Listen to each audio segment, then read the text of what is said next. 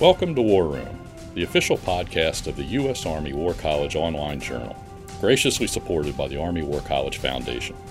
Please join the conversation at warroom.armywarcollege.edu.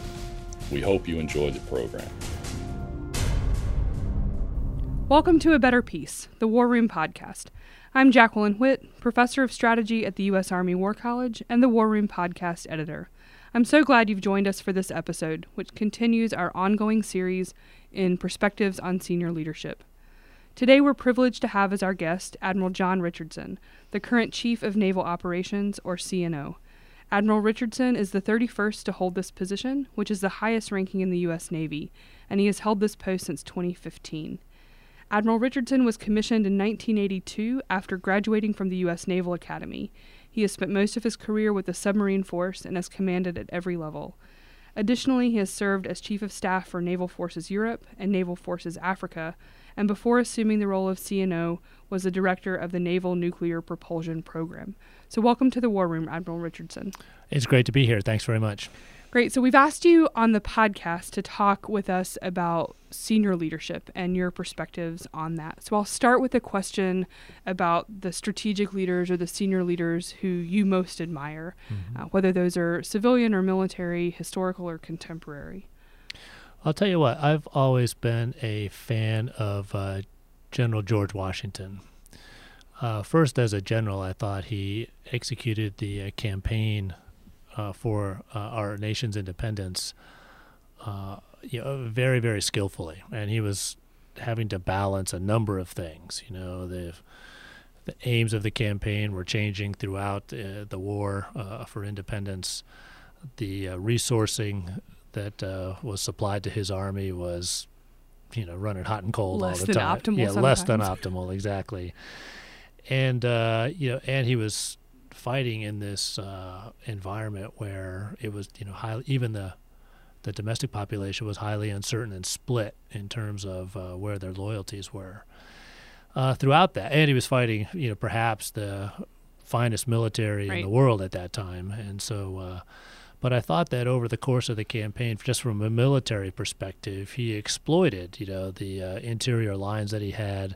He exploited the distance over which the uh, British Army would have to travel, and uh, in the end, he you know made fewer mistakes and took advantage of uh, his adversary's mistakes to the point that uh, he culminated the campaign in victory. Uh, but perhaps the thing that uh, kind of demands the most respect in my mind is that you know of course we know he went on from that role to become the first president of the United States and uh, by virtue of his victory in the War of Independence and his role as our first president, I, I think that uh, he could have done anything he wanted in mm-hmm. terms of leading our nation. And he chose to walk away. He chose to double down on this idea of democracy and, uh, and step away, realizing that his time was done, and allow for the democratic process from this nascent constitution to exercise itself and elect a new president. And so I think that uh, you know that humility, uh, and he always had a, uh, a sense of humility in his interaction with political leaders. Uh, I thought that that was uh, something that's very admirable.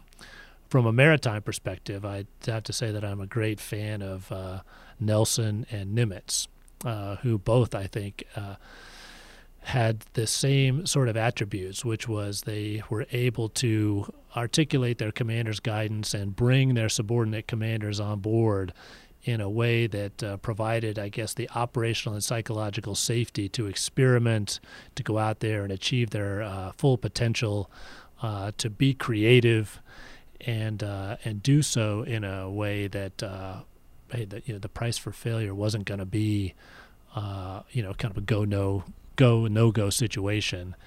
And uh, I think that both uh, Nelson at Trafalgar and in those campaigns, Nimitz throughout the campaign in the Pacific, uh, that creativity by by their subordinate commanders, which flourished in the environment that they set, uh, was dis- was key and decisive in their victory. Great. So I think you've given us um, some examples from across a range of time periods across a range of sort of strategic contexts, but you've identified a few attributes that you think are really critical um, for strategic leaders. When you think about Navy leaders more broadly, uh, the, the type of leaders that you're looking for in today's Navy, in the 21st century Navy, um, what kind of characteristics are you looking for in in those leaders who are coming up today? Yeah, so we've uh, articulated in uh, a document we call a design for maintaining maritime superiority. Uh, you know, four core attributes that uh, are important uh, not only for our leaders but everybody in, in, you know, in the Navy. And so it's this these attributes of integrity and uh, toughness and accountability and initiative. And so those four are, and we could go on for the entire podcast talking about you know, the details of those uh, four attributes. With respect to leadership, uh, as articulated in our leader development framework, I would say that uh, you know, we definitely want leaders that know how to win. Right at the end of the day, you know you've got to be winning, particularly as we think about competition, great power competition returning as a, a, dynamic in our current security environment. We want to be not just competing, but we want to be winning that competition. So make no mistake about that. Uh, the recipe or the road to that that uh, victory for leaders, the road to achieving that level of leadership, uh, we describe as having two lanes. One is uh, very familiar to all of us. Uh, it is the road of being competent, uh, an expert indeed at what you do. Right. So you've got to know your business. Uh, whether you're at uh, junior levels of leadership, we, we expect technical competence in, in your warfighting area, all the way up to uh, strategic leadership. There's another lane in the road, though, which uh, uh, I think uh, captures the importance of character, right? And so we do want these leaders to be the type of people that, through their character, will inspire trust and confidence up and down the chain of command and trust and confidence between the na- the Navy or any service and the uh, nation, w- which we're sworn to protect.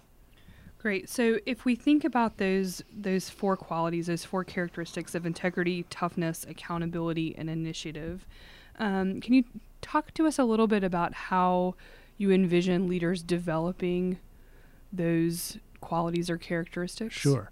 Uh, we're blessed actually in the military to have a lot of you know very robust ways through which we can uh, develop those those attributes.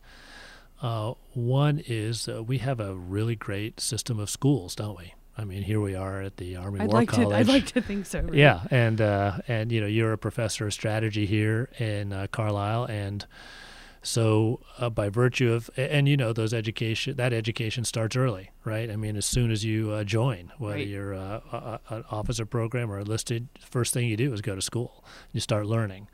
So that's one way is through a terrific uh, system of schools, uh, both training and education.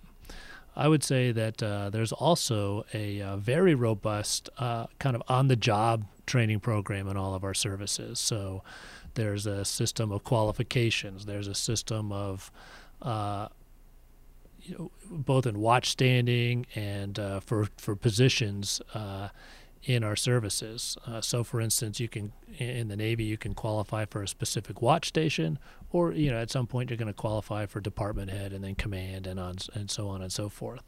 So there's this on the job element uh, that that builds these uh, attributes as well.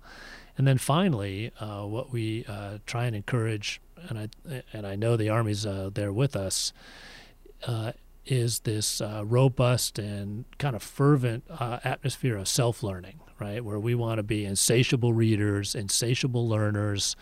while we do have a great system of schools, we're not going to wait for that system. we're going to get right after diving in and finding the re- appropriate references and learning about whatever challenge faces us. Sure. What other um, pieces of advice on that last piece in particular? So the Navy or the Army, they're going to send you to school. They're going to give you assignments. They're going to give you some that some of that on the job training. Right. When it comes to self development, you talked about reading. Uh, what are some of the other other ways that, um, say, young officers or young enlisted personnel, or even mid-career senior folks can Right. can continue that self-development process. So certainly there is a you know uh, there's a tremendous amount of uh, literature out there that you can just read, and uh, you know I'm a, I'm a, a big fan of the saying, hey, if you want to get a new idea, read an old book. There, you know, if you really dig into the history, there are not too many problems that we're confronted that we're confronting today that haven't been confronted in some form in our past. It may not be exactly the same, but uh, the major features are probably present. You have to find the right histories. You know, you want those histories that will transport you back as vividly as possible so that it's not, you know, some kind of a 2020 hindsight. Of course, it was all going to turn out well. You what want, fools they were. yeah, or, yeah. So you want to try and get a, a history that that allows you to appreciate all of the uncertainty that existed at the time, how the leader wrestled with that uncertainty and made you know, important decisions in the face of uh, uncertain and incomplete information. So that's the reading part. I will tell you also that I'm a huge fan of uh, connections. And so, in addition to the literature, uh, most people, me included, have sort of a great uh, network of mentors, right? Uh, people who have gone down these roads before us and are still with us. And uh, I found them to be very generous with their time and their insights. And so that would be another way in terms of just teaching yourself. Hey, make sure you're staying connected. Again, if you have a problem, uh, there's probably somebody else who's had a chance to wrestle with that problem in the near past, or even maybe uh, has is wrestling with it now. Reaching out to your peers, your fellow commanders, if you will, reaching out to those who have gone before you, uh, I think is another way to really uh, teach yourself uh, to confront these challenges as they come. Great. What about advice um, if you are the mentor? Um, how do you envision, say, officers at the 05 or 06 level developing some of the officers who work for them, some of the uh, enlisted, uh, junior enlisted or NCOs who, who work for them? Right. Uh, well, a couple of things that I'll, I'll answer that question on a couple of different scales. Uh, one, if you're a mentor, um, and and I hope that you know everybody from at least 05 and, and senior, you know, you're probably a, a mentor to a few people. Uh, and as I've kind of had these conversations with our leadership, you know, most people have trouble mentoring more than you know a dozen people. I mean, it's just so Even that feels like a lot. it does, doesn't yeah. it? Yeah, exactly. And so, uh, but even within that, uh, you know, that posse of proteges, right, that you've got as a mentor. Let's say that there's 12, just for discussion purposes.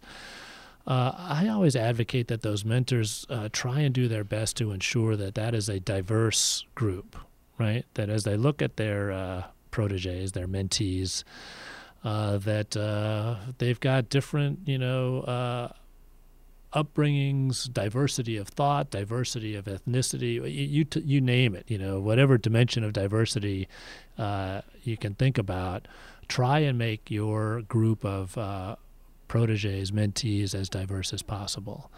And then um, and on the uh, on kind of the person to person level, um, you know, the best mentors I've had have always they've never really sort of given me the answer, but they've asked those great tantalizing questions that caused me to think about different areas of the decision space that I hadn't thought of before. And so it's you know really a matter of asking uh, the right questions to tease uh, the learning out of uh, the protege, you know, the mentee. And uh, so I think the combination of both of those is what really constitutes, you know, a good mentoring uh, uh, environment. I, I would add, just if I could, uh, say one more thing. Um, you moving beyond mentorship to advocacy, right? And so uh, I would say that you know being a mentor is a kind of a personal relationship, a, a deeply personal relationship. We you, you become committed to the person that you're mentoring. You, you have skin in the game, you know. Uh, but it is personal, and uh, so this idea of advocacy moves that relationship beyond just the personal one-on-one out to the broader arena. And so, uh, an advocate now uh, is always scanning the horizon for opportunities for their for their uh, protege, right? Actively searching. So, if a particular job opening or an opportunity pops up, uh, that advocate will call uh, you know, make an overt action to say, hey, look, as you're considering to the person who's going to fill that spot, mm-hmm. as you're considering all of the candidates, I just want you to be aware that I have the perfect candidate for that job, right? I know them well. They're one of my proteges, my mentees. They are perfectly suited for that opportunity. The combination of this advocacy and this diversity of your body of mentees will serve to, I think, put diversity in important positions around uh, our military, which is becoming, you know, more conclusively uh, decisive in terms of uh, building a team that is creative and seeing all the angles on a particular mm-hmm. problem. And I think it's more important the more strategic the uh, questions become. Right. No, I think that that relationship between the diversity of the team, the answers that you get, the sort of team that you build, um, and the idea that that might start with sort of mentoring relationships is a really, uh, really important one. If we could turn to thinking about um, your own experiences at the strategic level as a senior leader, um, I'd like for you to think about a personal leadership challenge um, that has sort of shaped the way you think about leadership uh, and leadership in the Navy in particular mm-hmm. today, mm-hmm. yeah. and maybe tell us a little bit about that. Well, one thing that has just uh, continued to hit me, and my thinking is always developing on this, is uh, really, uh, and it, I, I, would say that this sort of starts at the uh, major command level, right? So as I think about, uh, you know, an officer's career in particular, there are a couple of well, for the most part, it's a it's a linear progression. You know, you get your next job is in, uh, you get increased responsibility, responsibility, and that sort of thing, but it's just kind of a bigger version of the one before it. Uh, but there are a number of inflection points in a career that I think are different in nature, right? And so, you know, the first one might be the transition from your student life as a young person to a leader life right? That's a big transition. You're no longer worried about your grades and your self development. You're now worried about your team, and that's a, that's a not that that is different in nature, right? Uh, I would say that from there, uh, the next major leap is to command. You know, when you are first put in command, uh, sort of the uh, finality, the ownership that comes with command is different in nature than any of the subordinate positions. The other one that uh, is where uh, it, your question starts to really be relevant is in major command, which is a bit more strategic than uh, unit command, right? And so now, uh, two things about major command: one, you're commanding commanders, right, which is different than just commanding a unit, and then also you're mostly you're commanding at a distance, right? So you're not mm-hmm. living with your unit. Right. That move know. from direct sort of leadership to indirect. Exactly. So, uh, so, and this is where I, you know, we start to train our strategic thinking, right? Because as you move up from there, if you're successful in major command, they're going to give you more, and you're going to get a bigger team, which is even more indirect. And yet, you're going to be uh, accountable and responsible uh, for that, for leading that team appropriately, you know, properly, effectively.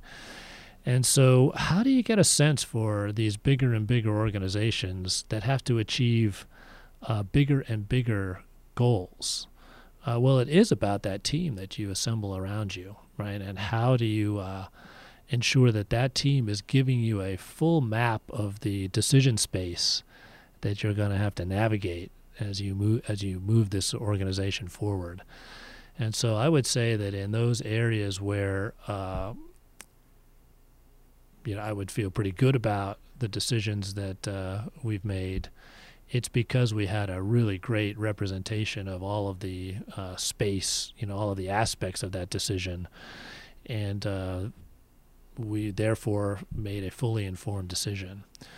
Uh, where I've kind of been disappointed in myself in terms of leading the Navy, it's because some part of that decision space was was dark to me, right? It was blind. I was blind to it, and therefore made a decision that was not fully informed, uh, was somehow incomplete, uh, inconsiderate of that particular dimension, and it was because you know that whatever the team was, it had either changed and and some part was missing that was there before, or the team was just you know, that I put together was just not uh, adequate to the task. And so there is this really important aspect of making sure, hey, you're not going to lead it directly. You're going to lead it through people now.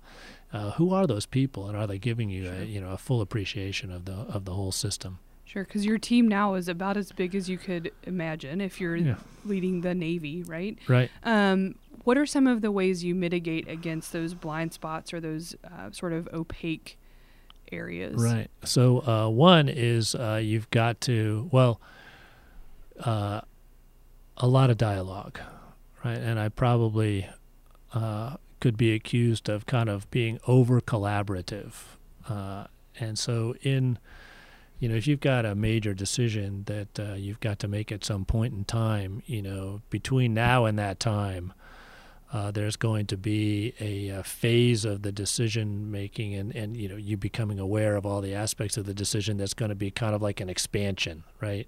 You're going to get a lot of people bringing a lot of different aspects of that decision. You're going to be asking a lot of different questions of your team. And so you can see this you know this decision space being mapped out right? And uh, if you do that well you get a complete picture. And therefore you reach a point where okay now it's time to converge because we actually have to decide to do something here. Uh, what are the aspects that we're going to take into account? What are the priorities? And you get this convergence towards the decision point right? Uh, so how do you get that expansion uh, to be as complete as you can be?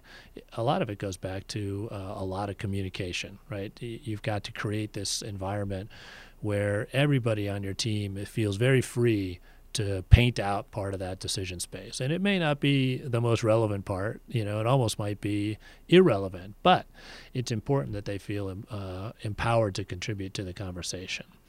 And then uh, who do you have uh, telling you stuff, right? It kind of goes back to our diversity uh, discussion. Uh, you know, if everybody on my team is like me, well, I'm going to get kind of a one-dimensional, you know, perspective on that decision landscape, and so you really need a lot of different perspectives from a lot of different uh, places uh, that will, you know, shine light into your blind spots and make sure that that, that whole space is illuminated.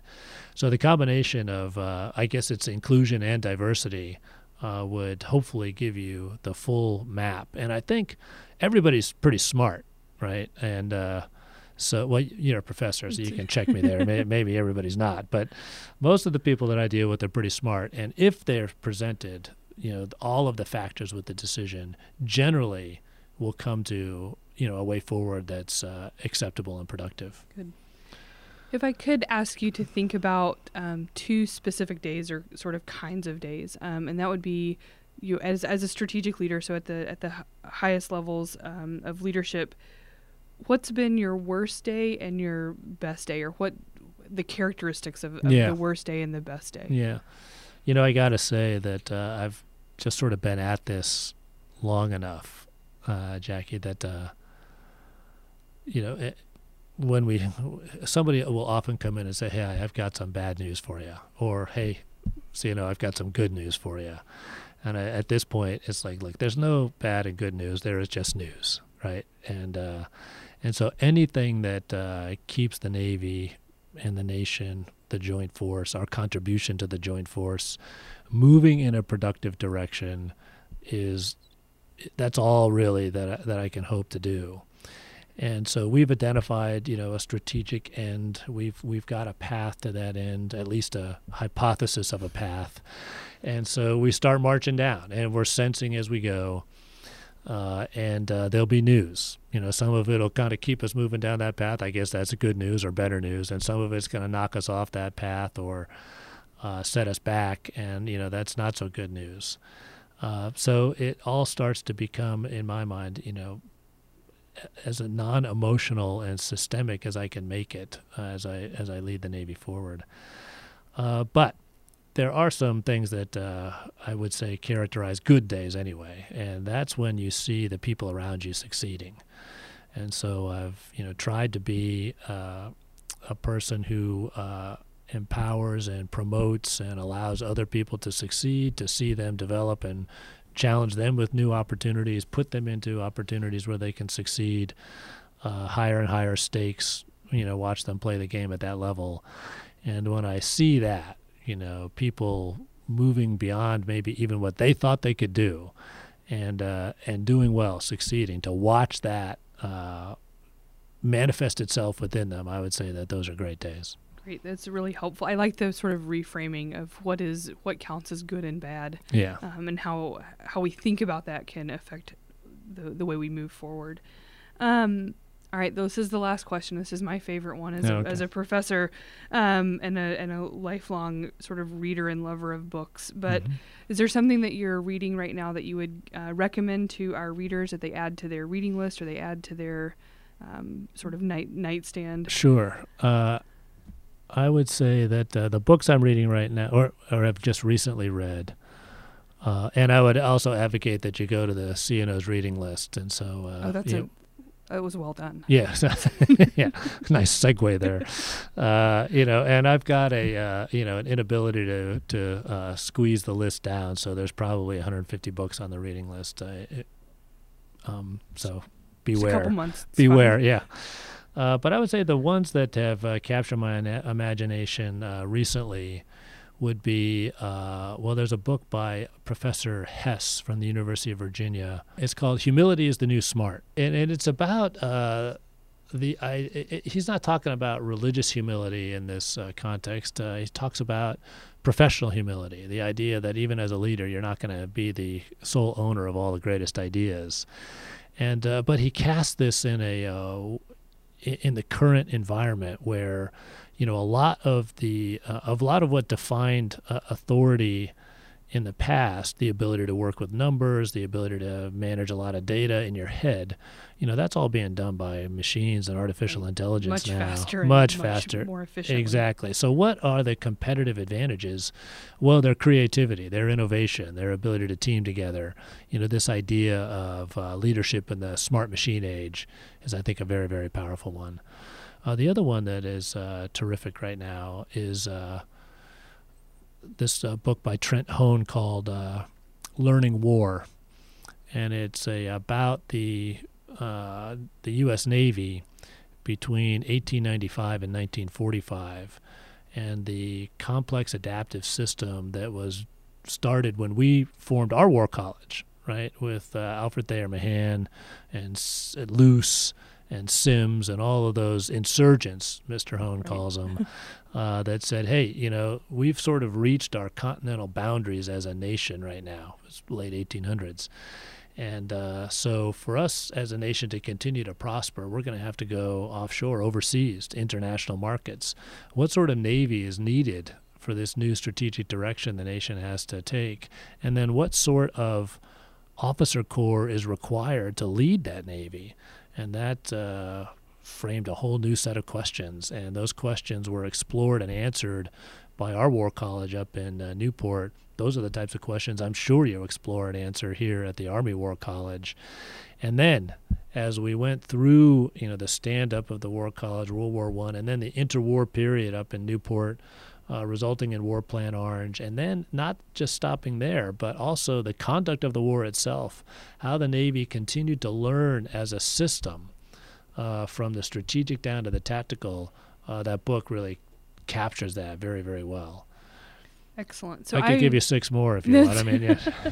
maybe maybe we'll do, maybe we'll do that in a second. Um, or I would like to I I would like to know those at least. Um, I'd like to thank you for your time. Uh, is there anything else you'd like to leave our listeners with before we sign off? Well, I'll tell you, it's a privilege to be up here at the Army War College. It's my second uh, visit here. I look forward to uh, the time with the audience. Uh, it's a conversation that I hope to uh, inspire uh, because, uh, as I said, you know, I'm listening as much as I am transmitting these days, and particularly an institution like this, which performs at the absolute highest levels of its business uh, but from you know a little bit different perspective than the one I, uh, you know, I marinate in every day. Right. I think uh, this is an invaluable opportunity, and I want to thank you also for giving me the time to talk to you today. Great, absolutely. It's been my pleasure. And that concludes our program. Thank you for listening. The views expressed in this podcast reflect those of the speakers and do not necessarily reflect the views, policies, or positions of the U.S. Army or the Department of Defense. Let us know what you think. Provide us your feedback, comments, or suggestions through our webpage at warroom.armywarcollege.edu and have a great day.